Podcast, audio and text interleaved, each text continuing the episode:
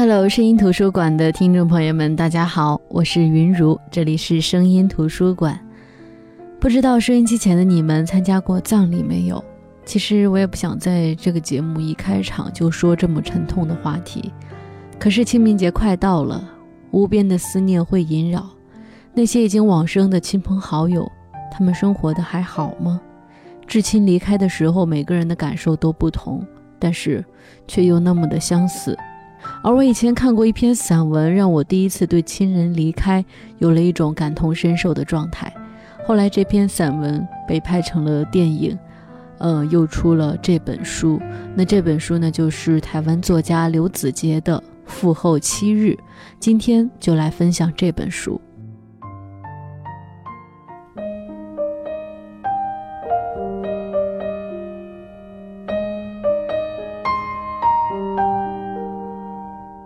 父后七日讲述了2006年刘子杰以短短的四千字的一篇散文《父后七日》，惊艳了很多就是呃台湾的评审，夺下了台湾林荣三文学奖的散文第一名。在那个时候呢，作家陈方明早已经称赞到说：“呃，《父后七日》这篇散文开辟了散文的全新版图。”呃，那现在呢？我手上拿的这本书呢，是《父后七日》成集成了一本书，当然，它也拍成了一部电影，同名电影。这部电影曾经在金马奖上也获得过一些奖项。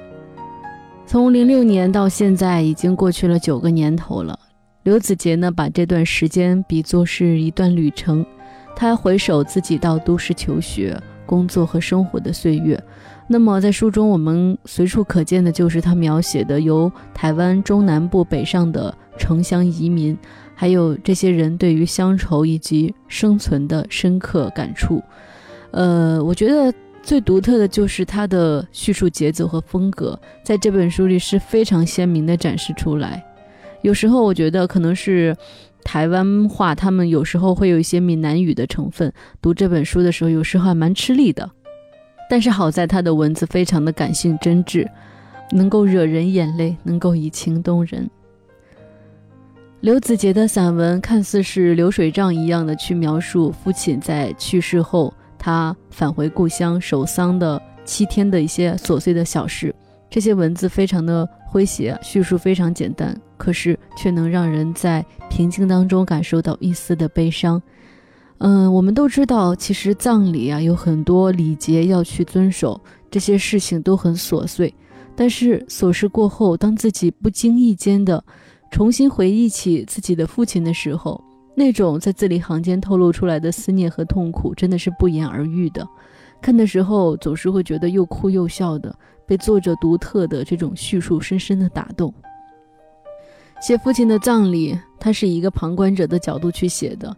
这个葬礼上的一些礼节或者琐事是充满了戏谑或者荒谬的，但是写的时候又饱含深情，读的时候会让你大笑之后忍不住痛哭。他写童年玩闹，那种童年真的是充满童真、妙趣横生的，会让我们不知不觉地回忆起自己以前小时候跟父亲在一起的时候的一些过往。他写游子思乡，讲述了自己离乡。独自在都市里生活的点点滴滴，确实是让我们现在正在奋斗的这些人感同身受、共鸣不已。整篇散文都是以第一人称的方式在叙述的，我们读起来仿佛文中的父亲就在我们眼前，有一种身临其境的感觉。他的情感的发展也是循序渐进的，而整个脉络下来是一气呵成的。可能所谓情到深处，或许就是在自己还没有意识到的情况下，就已经把感情变成一种习惯，在我们的心中根深蒂固，所以我们才会在这样平静的文字当中读出作者的那份心酸，也揪出心底里曾经的一些感触。当你读着读着，泪水涌下来的那一刻，你真的会明白失去至亲的痛苦，明白思念是早已挥之不去的习惯。他就好像我们生活中不那么起眼的一个朋友，他的故事也好像不那么富有吸引力。可是当我们耐心听完他的诉说的时候，心里却不免的为之一动，好像他撩拨了我们心里隐藏的最深的那根弦。他一开始就说：“父亲走后的七天，葬礼成了一场又悲又喜的荒谬闹剧。但七天结束后，对父亲的思念却开始无止境的绵延。丧夫之痛，或者说是念及丧夫的情绪，应该是每个人生命当中不可承受的重量吧。然而，作者刘子杰呢，却把父后七日的故事讲得泪中带笑。按照当地的习俗，亲人去世后七天，其实都是处在葬礼的期间，子女要随时准备着哭丧。不论他们在刷牙、在吃饭，或者说是在厕所方便，只要有人一喊要来哭了，他们就要立即放下手中的事儿，连跪带爬的奔向棺木，趴在上面嚎啕大哭，不管有没有眼泪出来。在刷牙的话，牙膏沫子就会喷得满棺木都是；在吃饭的话，饭里混合着口水。就在棺木上四面八方的流淌。那如果在厕所方便的话，就不再具体的描述了。其他就像，呃，折莲花呀、堆罐头塔呀、诵经啊、守夜，一连七天下来，任谁都是累得够呛。所以说他在描述当中就有了以下的情节，比如说我哥和我躺在躺了好多天的草席上，我说哥，我终于体会到一句成语了，以前人家都说累得想哭丧。原来哭丧真的是这么累的事儿啊！我哥抱着肚子边笑边滚，不敢出声，笑了好久好久，他才停住，说：“你真的哭得很惨。”这样的突发奇想的玩笑出现在父亲去世的肃穆环境当中，其实读着的时候，让我们在悲伤之余，不得不佩服他的幽默。在父后七日当中，他还没有感受到丧夫的真实感和沉重感。直到父亲去世后很久的某一天，他在机场看着空乘人员推着免税烟酒走过来，下意识地提醒自己记得给父亲买条黄长寿。他说：“这个半秒钟的念头让他足足哭了一个半小时。这永恒的伤痛终于在第八日埋藏在了心中。”那其实刘子杰呢，除了深情，除了爱闹、风趣幽默，其实呢，在这些文字当中还能看出他的另外一些特质。他说：“女人最好的陪伴，不是多金多情的男人，而是在一旁不离不弃的张嘴咬住发根的鲨鱼夹。鲨鱼夹呢，就是在他睡眼惺忪、发丝凌乱的时候，一把抓住他的头发，让他顿时神清气爽的那种夹子。这可能我也深有同感。就是我们有时会想到自己随身携带的某些物件的时候，好像在某些瞬间，确实比所谓的爱人更能抚慰我们的情绪。”刘子杰在大年初六背起巨大的行囊，踏上旅程。在清晨七点半，零下三度的香格里拉，写一张寄给自己的明信片；在北京斜风细雨的酒吧里，他会写一张明信片，上面引用梁实秋的送行：“你走，我不送你；你来，无论多大风多大雨，我要去接你。”他说：“终于知道有很多事情不是丢掉、送走、分手、不再联络就可以解决的，有了牵挂，一切就输了。”印象最深的是回想父亲临走时说的最后一句话。他说：“身在异乡，已经不记得最后和父亲见面时说的是什么。小姐，不要给我牛奶哦，我急着出门，身上没带钱。”就是这样的一句话，让母亲以及姑姑都心痛不已。也许对于父亲来说，他的节省就是一种习惯，习惯节省，习惯把好的都留给子女。我看在这的时候，也不由得想起自己的父亲，他也一样普通，也一样凡事都先考虑到我。从小到大，没有让我吃过一点苦，只要有好东西，都会第一个想到我。一直觉得父爱是沉重的，不善言语，不善表达，但只要做出来，心里就能明白，所有的一切都是为我。父亲就像一棵大树，为自己遮风挡雨，却从来不为自己。可是现在，我还是蛮幸运的。因为父亲的身体还很健康，他仍旧陪伴在我的生活当中。那作者刘子杰的父亲已经往生，他所有的回忆都是父亲生前和他经历过的那些事情。父亲走后，他的生活依旧继续着。他有时会时常忘了父亲已经走了这件事儿。真的习惯是最难改变的事实，然而潜意识里的希望总是和事实相反。也许他的痛苦不是怎么样从失去亲人的伤痛当中走出来，而是如何填满失去亲人给他造成的空白，怎么样去重新找回曾经父亲给过他的安全感。我们经常看到发生子欲养而亲不待的悲剧。当父母双全的时候，我们没有办法去体会失去的痛苦，因为他们的存在已经是一种习惯了。我们很少会去考虑还没有发生的事情，而事实就是，当事情发生的时候，我们才发现，再去做任何努力都已经晚了。没有任何一种方式可以弥补这样的过错，不管你如何懊恼，都来不及了。无论是后悔自己曾经对他们的忽视，还是没有办法从悲伤当中抽离，都只是告诉我们一个道理：珍惜拥有的，不要等到失去后才后悔。我们总是太习惯自己已经得到的东西，那种理所当然的想法让很多人无法适应突然的失去。面对伤痛，从来都不是一件容易的事情，更何况是自己的至亲。所以接下来呢？我是歌手当中古巨基深情演绎的这首《父亲》，送给大家。歌曲过后呢，我们接着回到声音图书馆，下半段为大家分享刘子杰的《父后七日》这篇文章。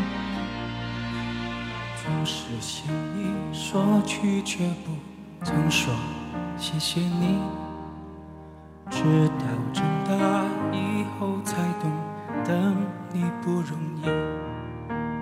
每次离开，总是装作轻松的样子，微笑着说回去吧，转身泪湿眼底。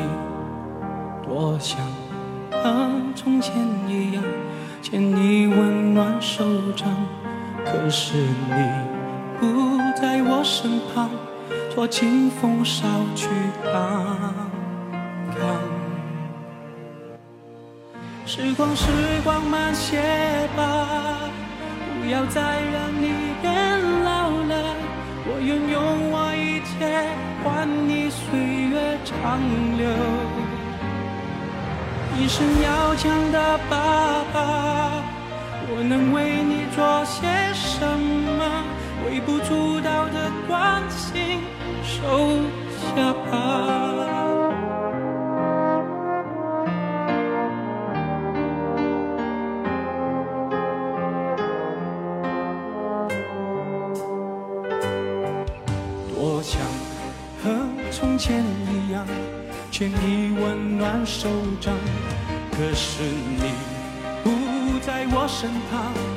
清风捎去安康。时光，时光慢些吧，不要再让你变老了。我愿用我一切换你岁月长留，一生要强的爸爸。我能为你做些什么微不足道的关收下吧。时光，时光慢些吧，不要再让你变老了。以后才懂，等你不容易。感谢一路上。有你，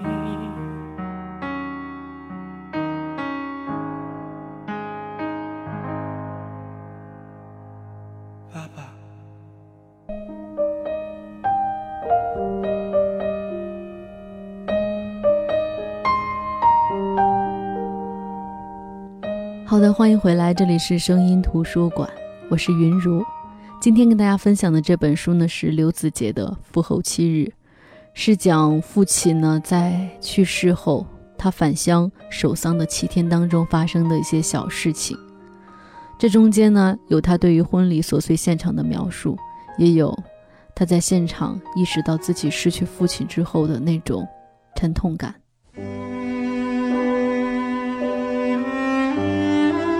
爸爸，今天你的身躯总算拢好了，无伤无痕，无病无煞。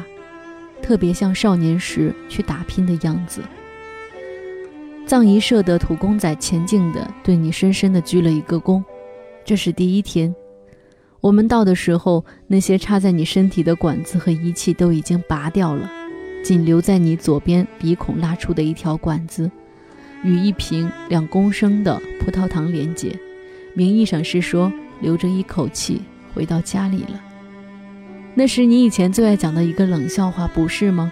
听到救护车的鸣笛，要分辨一下，一种是哟咦哟咦，那就要赶快让路；一种是呜咦呜咦，那就不用让了。一干亲戚朋友被你逗得哈哈大笑的时候，往往只有我敢挑战你。如果是无一，干嘛还要坐救护车呢？要送回家呀，你说。所以，我们与你一起坐上救护车回家。名义上是说子女有送你最后一程了。上车后，救护车司机平板的声音问：“小姐，你家是拜佛祖还是信耶稣的？”我会意不过来，司机更直白一点：“你家有没有拿香拜拜啦？”我僵硬点头。司机倏地把一张卡带翻面推进音箱：“南无阿弥陀佛，南无阿弥陀佛。”那另外一面是什么呢？难道是哈利路亚，哈利路亚？我知道我人生最最荒谬的一趟旅程即将启动。回到家里，荒谬之旅的导游旗子交棒给藏医社、土公仔、道士以及左邻右舍。有人斥责：“怎么不赶快说，爸，我们到家了？”于是我们说：“爸，我们到家了。”男护士取出工具，抬手看表，说：“来，大家对一下时间喽，十七点三十五分，好不好？好不好？”我们能说什么？好，我们说好，我们竟然说好。我以为最后一口气只是用透气胶带粘个样子，没想到真的拉出好长好长的管子，还得划破身体抽出来。男护士对你说：“大哥，你忍一下喽，帮你缝一下，最后一道伤口在左边喉咙下方。”我无畏地注视那条管子，它的末端曾经直通你的肺。我看见它缠满浓黄浊绿的痰。跪，藏仪社的土公仔说：“我们跪落，所以我能清楚地看到你了。你穿西装打领带，戴白手套和官帽。入殓之前，我们蹲在你脚边烧脚尾钱。脚尾钱在入殓之前不能断。我们尝试了各种排列方式，有了心得，折成 L 型，搭成桥状，最能延烧。”我们也很有效率地定出了守夜三班制，我妹从十二点到两点，我哥从两点到四点，我从四点到天亮。第二天，我的第一件工作呢是校稿，藏仪社部队送来快速镭射复印的讣文，我校对你的生卒年月日，校对你的护丧妻孝男孝女胞弟胞妹孝侄孝生的名字，以及你的祖坟不计备载。我们这些名字被打在同一版面的天兵天将仓促成军，要布鞋没布鞋，要长裤没长裤，要黑衣服没黑衣服。来往的亲友好有意见，有人说要不要团体订购黑色运动服？怎么了？这样比较有家族向心力吗？爸，如果是你，你一定会说不用啦。你一向穿圆领衫或者白背心，有次回家看到你大热天穿长袖衬衫，忍不住夸你怎么老了才变得衬头。你卷起袖子，手臂上埋了两条管子，一条把血送出去，一条把血输回来。开始洗肾了，你说。第三天清晨五点半入殓。藏仪社部队带来了好几拉的卫生纸，打开，以不计成本的姿态一叠一叠的厚厚的铺在棺材里面。土公仔说：“快说，爸，给你铺的软软，你好舒服的。”我们说：“爸。”给你铺的软软的，你好舒服的。我顿时在想，难道这是吸湿水的吗？我想到了这个常识，但是没有人敢说出来。子孙富贵大发财喽，有喽；子孙代代出状元喽，有喽；子孙代代做大官喽，有喽。念过了这些，终于来到最后一面。我看见你的最后一面是什么时候？如果是你能吃能说能笑，那应该是倒数第一个月，爷爷生日的聚餐。那么，你跟我说的最后一句话是什么呢？无从考究了。如果是你还有生命迹象，但是无法自行呼吸，那应该是倒数第一天，在加护病房，你插了管，已经不能说话，你意识模糊，睁眼都很困难。你的两只手被套在廉价隔热电手套里，两只花色还不一样。绑在病床栏上。如果真要说你说的最后一句话，那是我妈最看不开的一件事情，一说就要气到哭，因为你有生之年的最后一句话是由加护病房的护士记录下来的。插管子之前，你跟护士说：“小姐不要跟我喝牛奶哦，我急着出门，身上没带钱。”你的妹妹说：“好心疼啊，哥哥到了最后都还这么客气，这么节俭。”第七天送葬队伍启动，我只知道你这一天会回来，不管三拜九叩、立委之词、加祭公祭、扶棺护酒。棺木抬出来，葬仪社部队说：“我已经发给了你爸一根棍子。”所以你要敲打棺木，如果你不敲打，就斥责你不孝。他说：“我看见你爸爸在天空当中比划一下，于是我一有机会我就张目寻找，你到底在哪里？我不禁要问：你是我多天下来张着黑伞护卫的亡灵亡魂吗？还是现在一直在告别世上盘旋的那只文白蝶？或者根本就只是躺在棺材里，正一点点腐烂，尸水正一滴滴地渗入卫生纸、渗入木板的你呢？”火化场，宛如各路天兵天将大会师，领了号码牌，领了便当，便是等待。我看着其他荒谬的兵团，将他们亲人的遗体或者棺木送入焚化炉，然后高分贝的狂喊：“火来了，赶走，赶走！”我们的道士说：“那样是不对的，那样只会使你爸更慌乱、更害怕。等一下你要说，爸，火来了，不要慌，你就去吧。”于是我们说：“爸，火来了。”不要惊慌，你就去吧。第八天，我们非常努力地把屋子恢复原状，甚至按照风俗中说要移位的床，我们都只是抽掉凉席，换上床包。有人提议说去你最爱的那家牛排简餐狂吃肉，因为我们已经七天没吃肉了。有人提议说去唱好乐迪吧，但最终我们只买了一份《苹果日报》和一份周刊，各窝在一角沙发翻看了一天。边看边讨论哪里好吃好玩。我们打算更轻盈一点，便合资牵起了六合彩。我们选中的号码是零八、十六、十七、三十五、四十一。农历八月十六十七点三十五分，你断气了。四十一是送到火化场时你排队的号码。那一天，整整有八十具遗体在排队。开奖了。十七和三十五中了，这是你断气的时间。特别号是五十三，大家拍腿懊悔，怎么没想到要这个数字？可能潜意识里，五十三对于我们来说还是太难接受的数字，我们太不愿意再记起。你走的时候只是五十三岁，我带着我那份中奖的彩金，从此脱队，回到我自己的城市。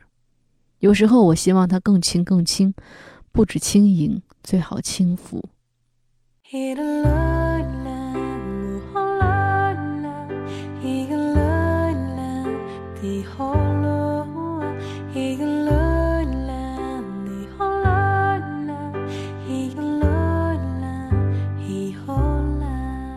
今天跟大家分享的就是刘子杰的《父后七日》。其实呢，因为他当时写下的文字是加入了。台湾当地的方言，还有闽南语，还有他们通俗的一些说法，其实很多话是用普通话表述不出来的。有些我是尽量已经转化成我们平常说话的方式，来跟大家去读的这篇文字。那么，所以我希望大家能够亲自去看一下这本书，或者说这篇文章，网上现在都能搜索得到。在清明节的时候呢，体会一下这份思念的情绪。好的，我是云如，这里是声音图书馆，我们下周再见，各位晚安。